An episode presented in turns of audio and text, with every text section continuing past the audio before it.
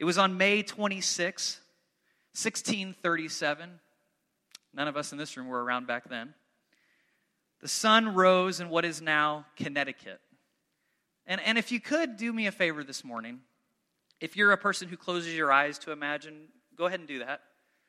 If you're a person who just, you know, just wants to hear the story and you can imagine, but what I want you to do is I want you to see this image with your mind's eye. I want you to hear these words as I read them. I want you to see these words as I read them, okay? So whatever that looks like for you, if you close your eyes, if you just need to, you know, just kind of daydream for a second, hear this.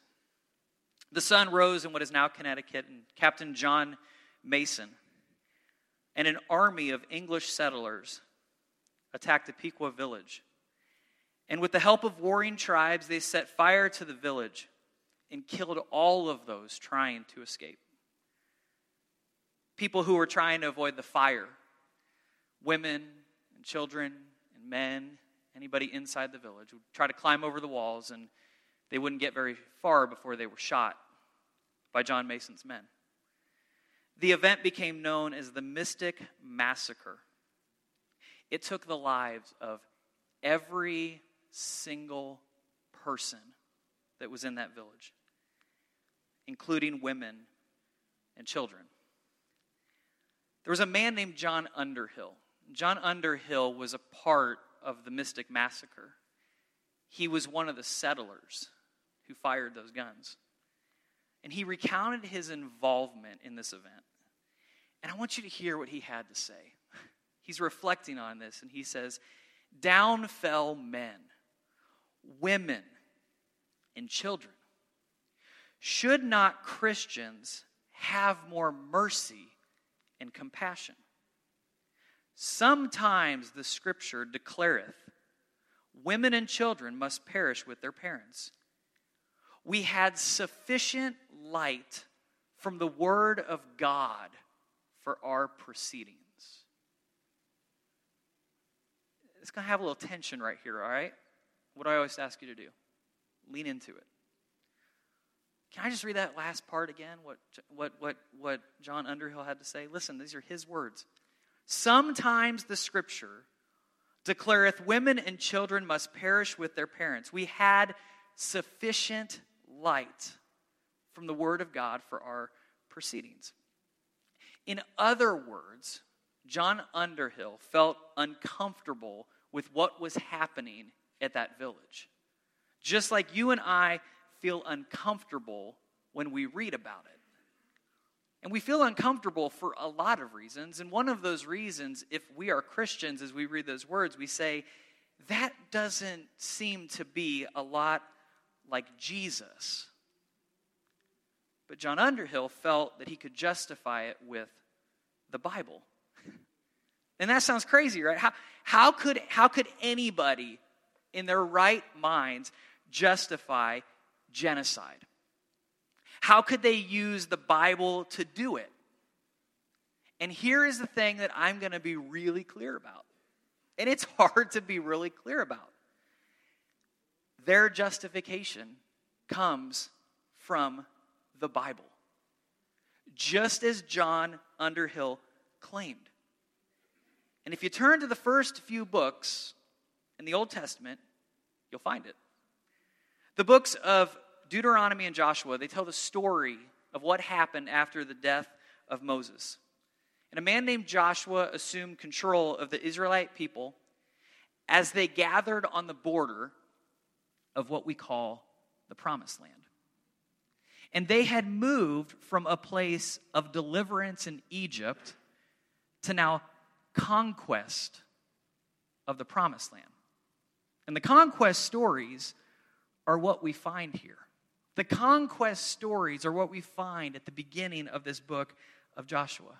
Now, one of those stories that's found in the Bible is a story about a city called Jericho.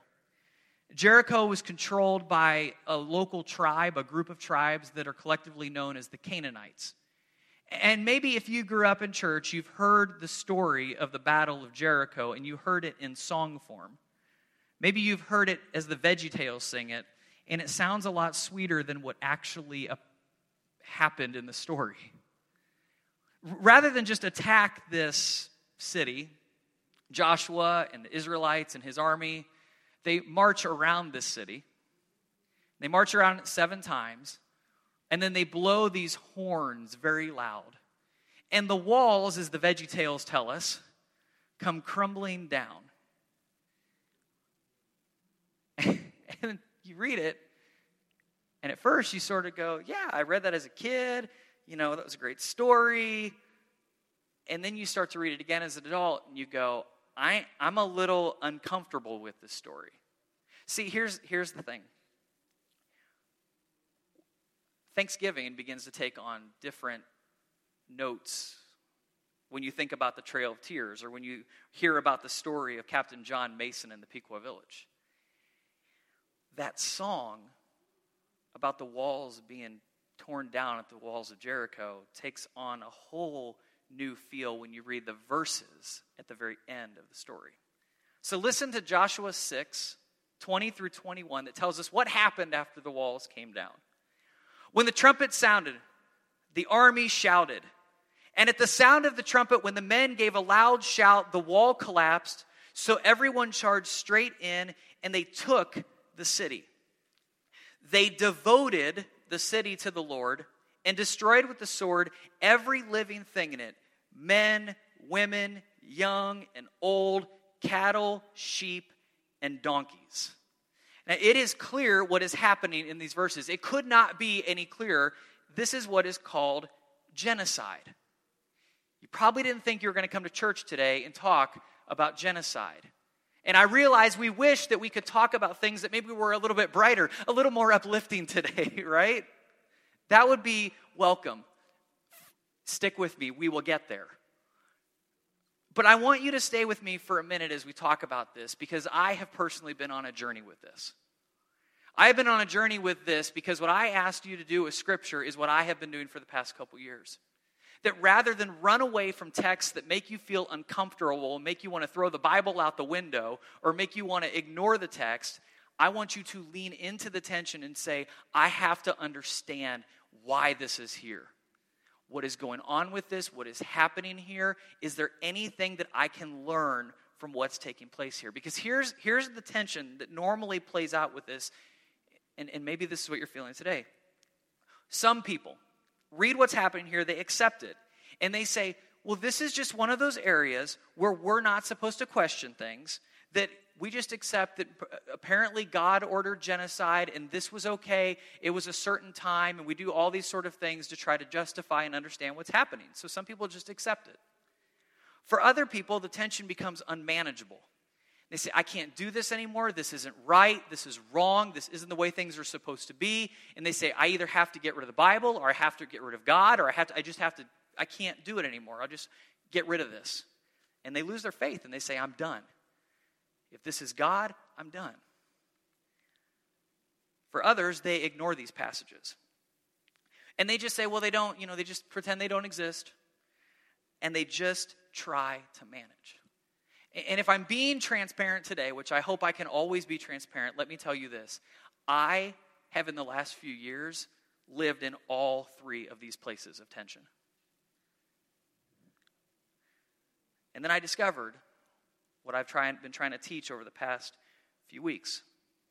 That when you find yourself reading a passage of Scripture and you experience tension because it defines reason, because it doesn't gel with your own personal experience, it seems completely out of touch, or is a passage on genocide, you don't just walk past it, you don't ignore it, you don't shrug it off, you lean into that tension and you lean into the questions that come up as you read it. Because, guys, I believe this. I, I, truly do believe this. That it is in those questions that our faith has the most potential to grow. Now, I realize that seems impossible with a passage like this. But that's why I didn't quit leaning. I didn't quit reading. So let's, let's ask some questions, okay? The first question that we have to ask anytime we look at Scripture, and I want to remind you this. This is a powerful question is why is this here? A question to go alongside with it that helps to help us navigate that question is this. Why did this story get written down? And then finally, what can we learn from it when we take it into account with the rest of Scripture? Now, I didn't say that this would be easy. And if you came into church thinking that church would be easy, that faith would be easy, I hate to tell you, it's hard. Grace is easy, faith is hard. So, what do we do about these verses? Here's the first thing we do the Bible is not simply an instruction manual. Sometimes we pick up scripture and we sort of read it just as an instruction manual. And we say, do this, don't do this, do this, don't do that, do this, don't do that. It works with the Ten Commandments pretty well. It works with some of the teaching of Jesus pretty well. But there are a lot of passages like this, it does not work very well. So if someone says to you, well, the Bible is just an instruction manual, you just do what it says, then these passages exist to teach us when to commit genocide and how to commit it. That does not seem like a very good way to read the scriptures. So let's take that one and let's move that one off the table. I, I don't think that any of us say, well, I'm thankful now that I found a way that I can commit genocide and when I should do it. We're not going to be very thankful about that. We don't want to be on that side of history. So let's look at the context. Let's look at what's happening here. Let's look at it in the breadth of all of Scripture, and let's see what comes out of this. I'm going to read these verses again. They're hard to read. I don't like them. Joshua 6:21. They devoted the city to the Lord and destroyed at the sword every living thing in it men, women, young, old, cattle, sheep, and donkeys. They even include all the animals to make sure it's clear that everybody is dead. Now, here's the thing about this passage, though this passage isn't that unique. And it's not unique for a couple of reasons. The first way is very general. This is the story of human history.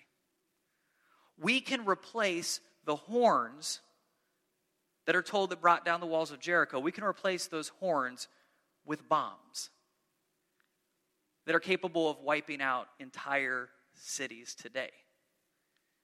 And we can be disturbed by that, but we don't have to look very far in current history to see this very same picture in Syria, in Rwanda, and in our very own history. Now, the thing is, the people who wrote down these stories we're surrounded, just like we are, by a world like this a world that is filled with war and destruction. Now, when these stories were being transferred from this sort of oral tradition that people were telling about, this is what happened, this is what took place, this is how things happened. When they began to write them into written form, they were in exile. So, when you're writing these stories down, when you're taking them from an oral tradition where people are telling these stories over a fire, sharing the history with each other, to the place where somebody says, we should actually write these down so that future generations know about them, it's happening in their exile. So let me let me make sure to open this up. This is the, we're going to get deep here, and, and, I know you can follow me because we do this a lot because you are mo- the most intelligent people I know, and I'm, I'm being serious about that. The people are in slavery in Egypt. We know that part of the story. They are delivered from their story. They go delivered from their slavery. They go to the promised land. When they get to the promised land, this is where most of us stop reading because if we're in the read your Bible through a year program, when we get to this part, we go, there's too much blood, there's too much violence, I'm out. Where's the Jesus part where he asks the kids to come to him instead of killing them? I want that part. So we miss this whole thing. But this is conquest. But when conquest is written down, is when people are in exile, which happens years after conquest. Okay? So, after the people take all this land and all this country, they start building their empire, they build their kingdom, they have this wonderful, incredible kingdom, right? Well, actually, if you read the stories, the kingdom's a disaster, it's a mess. The kings don't do a good job leading, they give up on God over and over and over again. Finally, they become the ones who are conquered again, and they go back into slavery in that place of exile, again out of their promised land, they say, How do we tell the story of our people? How, do we tell people who we are and what our history is? We don't want to lose this about who we are. Well, let's tell all the stories. So they go back and they begin to say, In the beginning, God created. And they get to this, and they get to this, they get to this, and then they get here, and they go, Well, how, how are we going to tell this story? And they write down this story. And they say, Look, here is what happened. Now, when they write this down, two things, two things are taking place. They lift up some national heroes because they're telling stories of, hey, this is when we claimed victory. This was when things were good.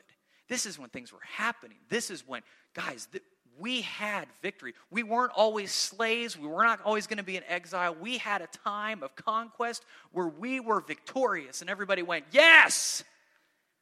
Because you need those stories. Those are everybody does that. Every culture throughout history has told those kinds of stories. But at the same time, remember these are people who are in slavery, who are in exile, that that way of doing things didn't work. So, not only do these stories serve in a way of saying, hey, look, we were at one time victorious, we were not always going to be slaves, they also serve in a way to cause people to ask, is there a better way to live? These stories show look, you, you can have war, you can have conquest, but, but hold on, hold on, don't skip ahead. Your stories of conquest and war ended with your destruction in your exile it didn't get you very far. And if we start to read the scripture and start to read the story in a way that people read it to say, what is going on? What took place? What can I learn from this? What they're learning from it is sure, we might have been victorious, we might have had conquest, but it ended up with us right back in slavery. And so they read the story and they go, Isn't there a better way to live? Shouldn't we do this in a better way? See, here's, here's my opinion. I'm going to be very opinionated today because I have taken my time to study this and I have landed a place where I'm going to be opinionated about it. I put some work into this, some tears actually, and frustrations, and a lot of work. I think that when they're telling their story, that they're trying to learn from it, they're trying to understand who they were. I don't think they're looking back to simply just say, this is how it's supposed to be. I think they want us to learn from what was happening. Is there a better way to live? Here's what's super cool. If we flip forward just a few books in the Old Testament, we find ourselves in a book called the book of Jonah.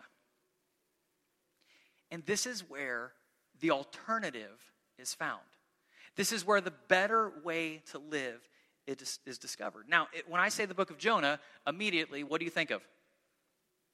Whale. We instantly think of whale. I I'm going to tell you this, and we're going to talk about this story next year as well. The story is not about the whale. The whale is not the main subject of the book of Jonah. This is what causes people to go, I can't believe that story because I can't believe someone got swallowed by a whale. Well, quit getting hung up on the whale that you forget to read the end of the story where the actual character, who is the character of the story, Jonah, has something to teach us. And this is awesome when you see what Jonah has to teach us. So let me tell you, let me give you a little background on the book of Jonah. We won't read the whole thing. You should go back and read it, but let me just tell you what happens here, okay? Jonah is a prophet. Jonah's role is looking at the people of God and saying, You got it wrong, try it again, do it this way. This is how you follow God, and this is what the prophets would do. They were preachers, they were sharing what needed to happen. They were, they were casting vision about the way the people of God should be. Well, all of a sudden, Jonah is told by God, okay, I want you to do this. I want you to go to, to the people. I want you to cast a vision of repentance. I want them to turn from their ways. And he's like, I'm all in because that's what I'm supposed to do. And then he says, Now I want you to do that in the place called Nineveh. Nineveh is not in Israel. Nineveh is not the Jewish people. Nineveh is the enemies of the Jews. Nineveh is where the enemy lives. And God says, I want you to go to them, preach repentance so they'll turn from their wicked ways. And Jonah says, I don't want anything to do with that. I see where you're taking this, I see where you're trying to make this happen. I'm going the other direction, and I'm going to jump on a boat, and I'm getting out of here. And he gives up on his calling, what he's supposed to be doing. And God says, No, no, no, no, no, no.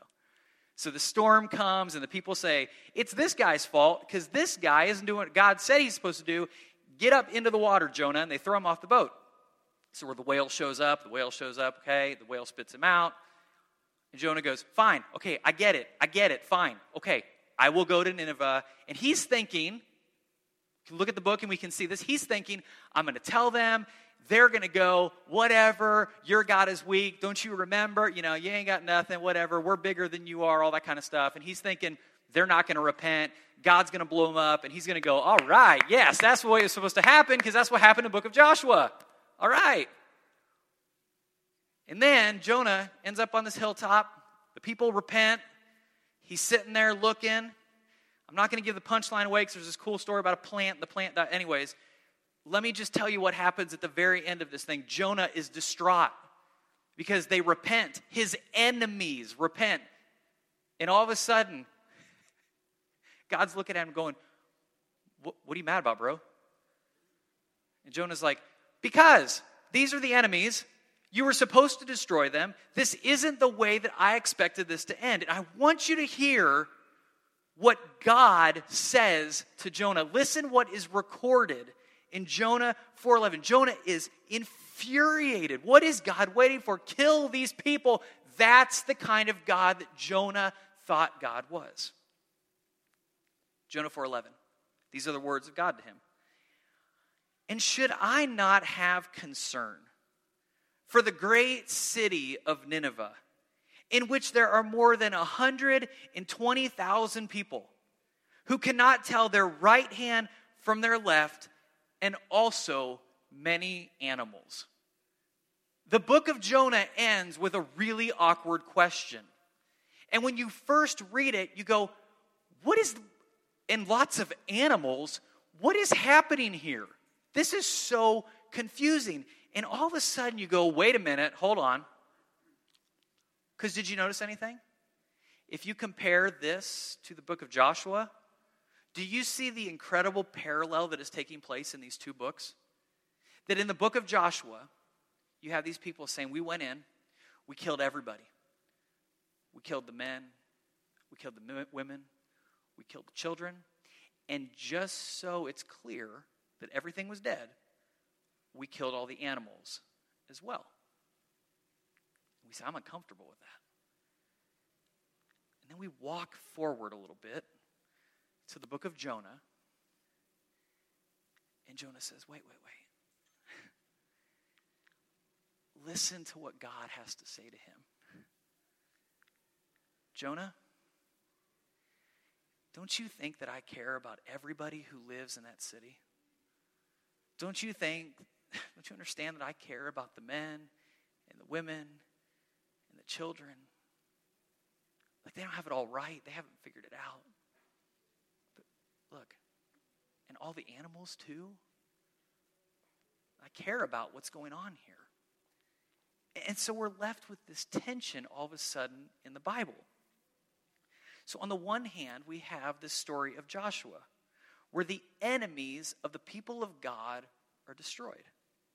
And then on the other hand, we have the story of Jonah, where Jonah's strict tribalism is condemned. And here's what we do as modern readers of Scripture.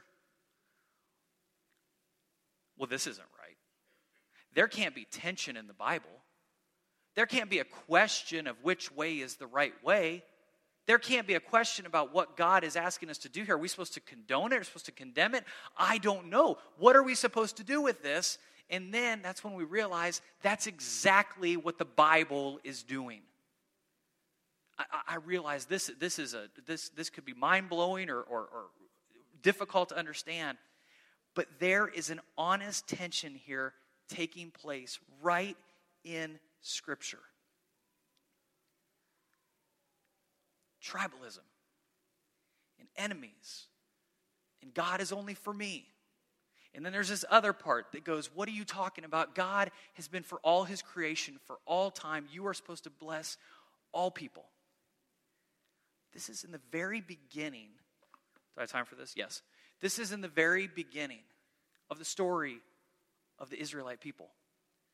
When Abraham is called, God looks down and he says, Abraham, I am going to make you into a great nation. The world is going to be blessed by you. And all of a sudden it turns and he says, But those who curse you, I'm going to curse. And all of a sudden there's this tension between, okay, so you want me to be a great nation, but you want me to bless all people. Right in the midst of that is this Joshua and Jonah thing sort of taking place already.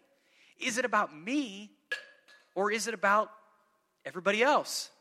Is it about us conquering or is it about us blessing? Which one is it? And this is okay. This is tension that's right here. Is it condemned? Is it condoned? Are we supposed to? Are we not? And we're supposed to join into the tension that the Israelite people are experiencing because this isn't the end of the story. We stop too soon. We don't say, Where is this going? So we live in that tension. here's why we live in this tension. And this is what I discovered about this that changed everything for me. The tension that exists in Joshua and Jonah exists right in my very own heart.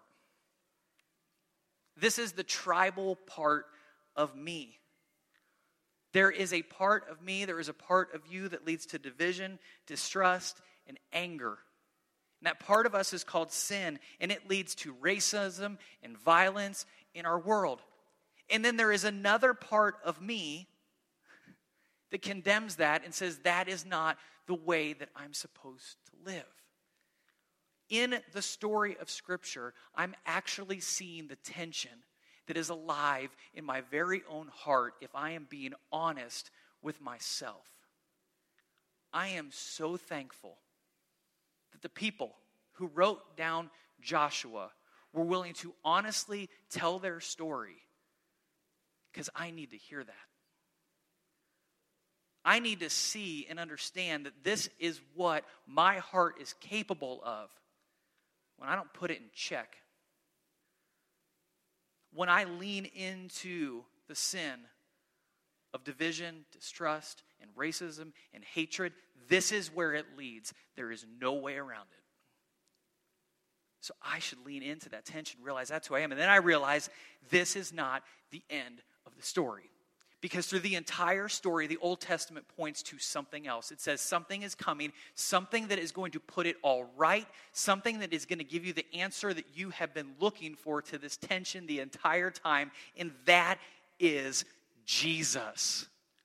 Listen to this story in Matthew 15 with all of that tension built in around this now. In Matthew 15, listen to this. We find Jesus with his disciples. And he says this. It says this. Leaving that place, Jesus withdrew to the region of Tyre and Sidon, which is, which is over here. It's, it's, it's not part of the Jewish communities, it's, it's a little further out. This is a Gentile community, and, and this, there's a reason for this. Listen what happens.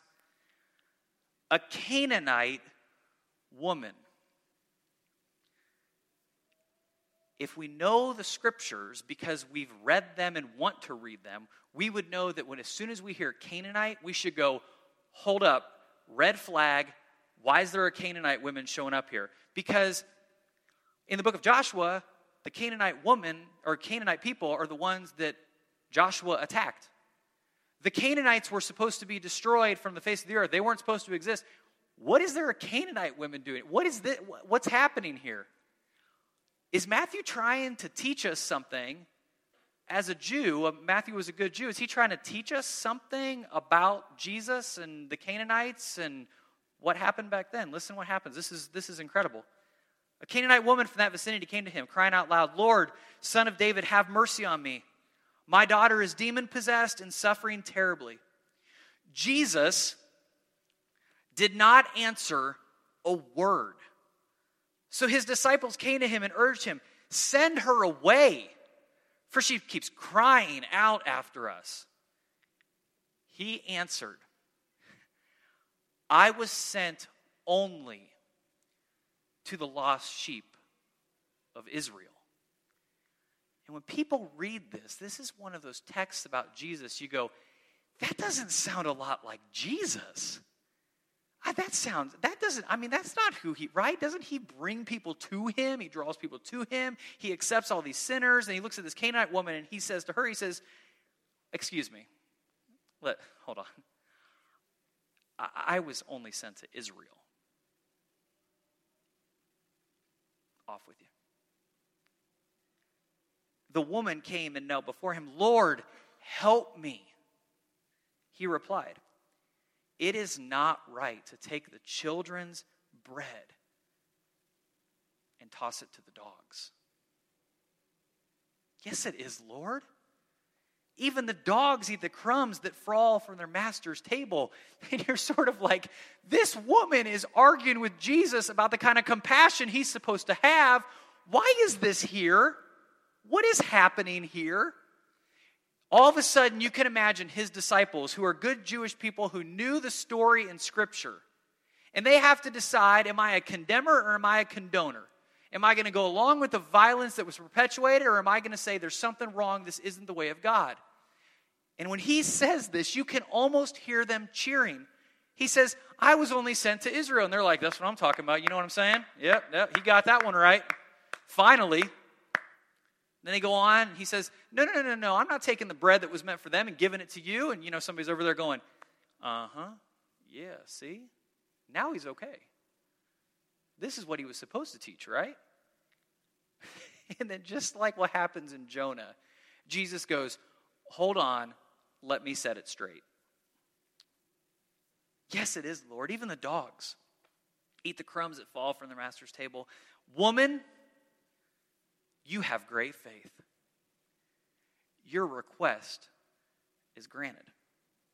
And her daughter was healed at that moment. I have no idea what happened with the disciples in this moment. And I'm taking a little bit of liberty in imagining it because I'm taking the whole of Scripture into context here. That I think in that moment, everyone goes, Whoa. Jesus just set things straight. Jesus knew the stories that existed in the Old Testament. He knew the tension that was alive in those stories. He knows the tension that is alive in you and me. And in this very moment, he sets the record straight. And what Jesus does here has a massive impact on the early church. The early church had a right to hate and distrust everyone else.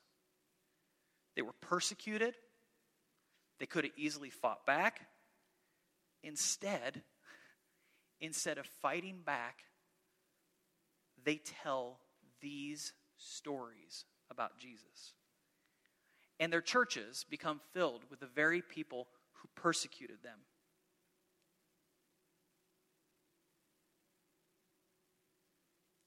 And this example that Jesus gives couldn't be any clearer than at the cross.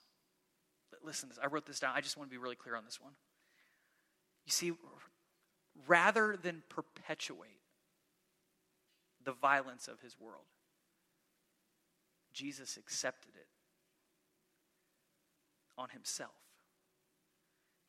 the, the incredible happens on the cross. Jesus takes this violent, violent world upon himself. And in that moment, he condemned it peacefully.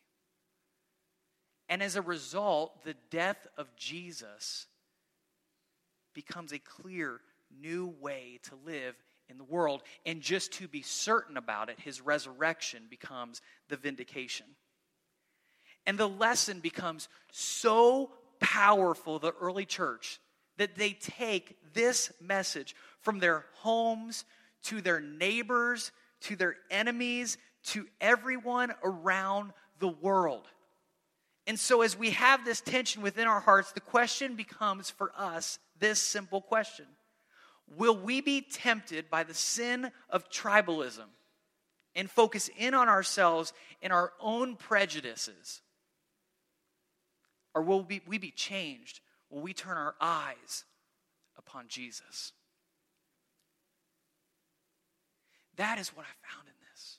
And that is why I am so glad that these stories exist. This is why I love a Bible that makes me frustrated and angry and is difficult. Because in these stories, I find tension that Jesus says, No, no, no, no, no, let me solve that right here now. Let me set the record straight for you. We don't stop reading at where we're uncomfortable.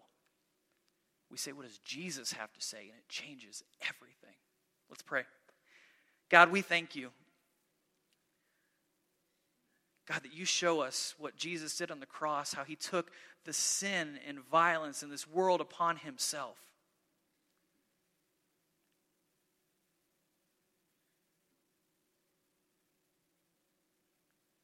And God, he accepts that at the cross.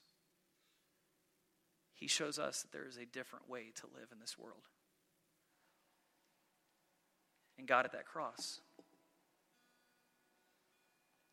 we see him broken. But we see in his resurrection that there is a new way to live. In name we pray. Amen.